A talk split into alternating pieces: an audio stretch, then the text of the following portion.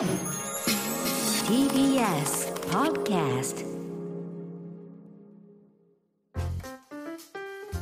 さてこの時間は講談社プレゼンツ金曜回転砂鉄道書店です、えー、講談社から刊行された書籍の中から私武田砂鉄が本を選んで内容を読み解きながらああだこうだ考えてみようという企画でございます、えー、前回から鮫島博さんの朝日新聞政治部という一冊を取り上げておりますがここからは2週にわたってその著者でジャーナリストの鮫島博さんをお招きしています。よろしくお願いします。よろしくお願いします。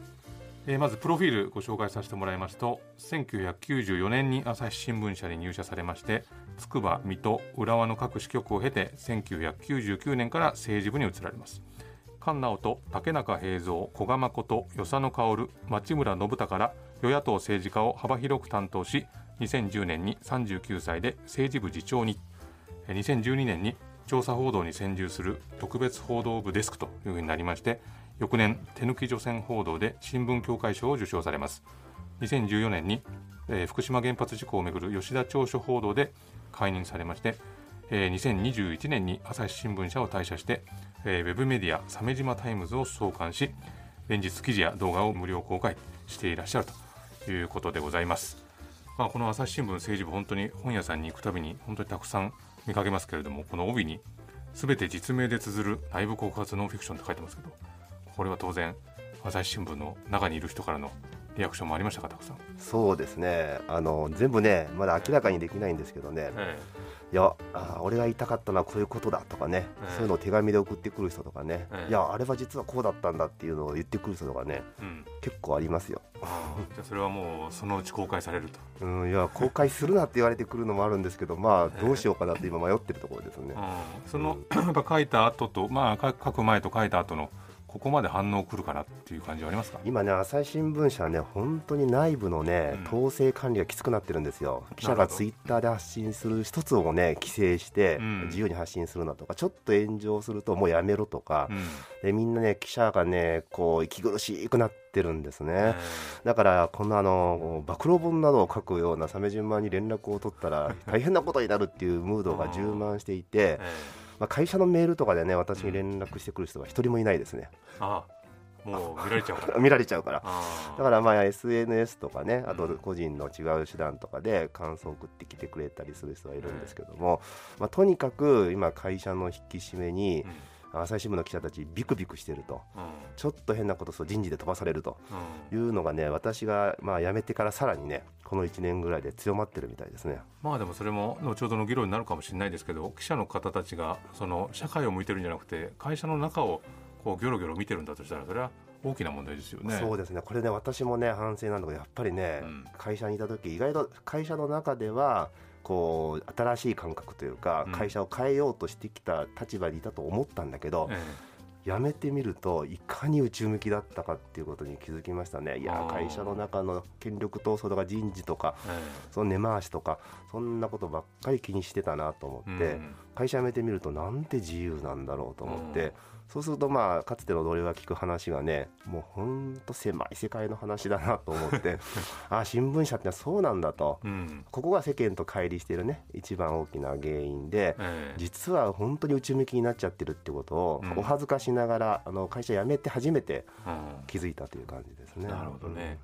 あのご本の話もいろいろとお聞きしたいんですけれどもやはりまあ先日参議院選挙がありましてね、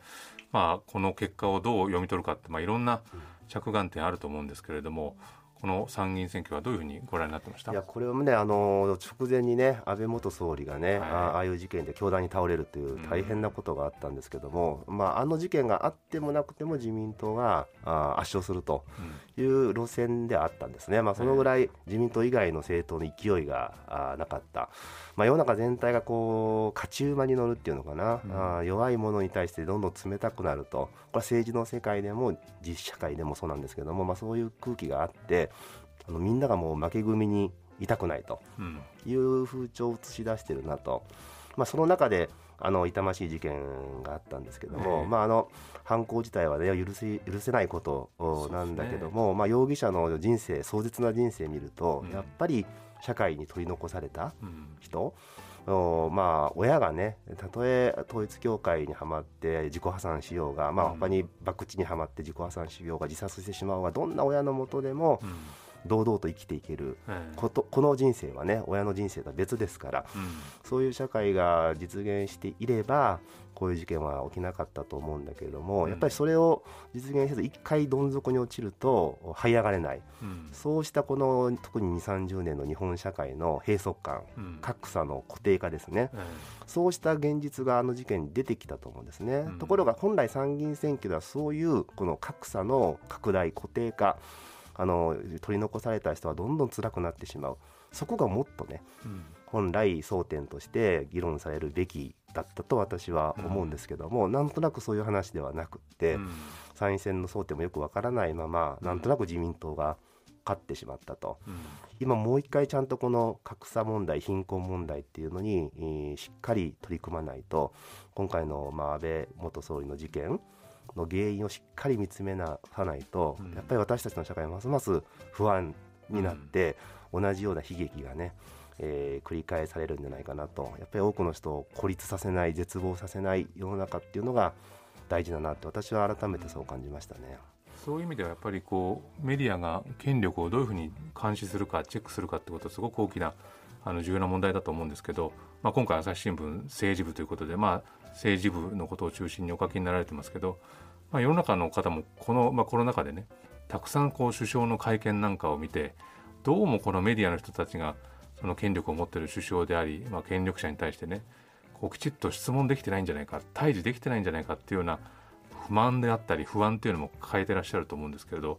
まあ、この政治部というかなりま特殊な部署だと思いますけれどもこの政治部のまあ功罪っていうんですかねなかなか一言では語れないと思いますがとりわけこの23年のねコロナの動きを見た上ではどういうふうにお感じになると思います？まあ功罪まああの本当はなんでその政治記者ってある種特権を持ってるんですね。ええというのは普通の人は総理大臣に質問とかできないんですよ。そうですね。総理大臣に直接質問できるっていうのはもうすごい特別な権利うん。なんですね。でそういう権利をちゃんと行使しないっていうのはこれなんでその特権があるかというとやっぱり国民を代表して疑惑を追及したり疑問にを質問したりそういうために存在しているのに実際はなんとかこう取材先にこう寄り添ってしまってうん。そこに気に入られようと思ってしまってるっていうね。これもうジャーナリズムの根幹に関わる問題で、ええ。やっぱり誰のためのジャーナリズムかというとみんなうん。一般大衆一般の人々のためのジャーナリズムなのにいつしか政治家になと仲良くなって自分が出世するための道具みたいな、そうなってるからあの一般の方々からするともう政治家も官僚も記者も上級国民、うん。あっち側の人っていう雰囲気になってますよね、うんそれがそのやっぱり新聞不信ええ政治報道不信っていうのを膨らませていると思うんですね、うん。これはやっぱり有識事態だと思います。あの本当いつも思うんですけど、まあ、新聞社入るとですね、まあ、いろんな地方支局に行って札回りっていうのをして、まあ、警察からまあ情報を得ると。でその得た情報に基づいて文章を書くっていうことをやり続けて、まあ、そこで結果を出した人が本社に行ったり、まあ、希望の部署に行けたりするわけですけど。ってことは、まあ、言い方悪いですけどかなりこう従順であればあるほどまあいい仕事をしたってことにもなってしまうわけですよね。ね。この入り口がどうもおかしいんじゃないかななんてことを思っちゃうんですけど、ね、この本でも私もね警察周りの成功体験を書いて実はこれは成功じゃないというね。ええ。最初にみんな警察周りをしてとにかくこううんペコペコしてですねうん。食い込んで、ね、情報をもらうっていうところがスタートになってそれをずっと一生記者人生引きずるんですよね。やっぱり本当はこう追求したり監視したり突き放したりうん。っていうのが仕事なのに、とりあえず食い込んで、えー仲良くなって情報をもらうと、まあ、相手からは見事に利用されちゃうわけですよね。えでそういう、まあ、記者のスタートから多分多くの人間違ってしまってそれがそのまま政治部に行っても社会部に行ってもおそれを引きずるというスタートっていうのがやっぱり札回りのお悪い点っていうのはねうん非常に大きいと思いますね。うんでも今いろんなあの政治的な事象社会的な問題いろんな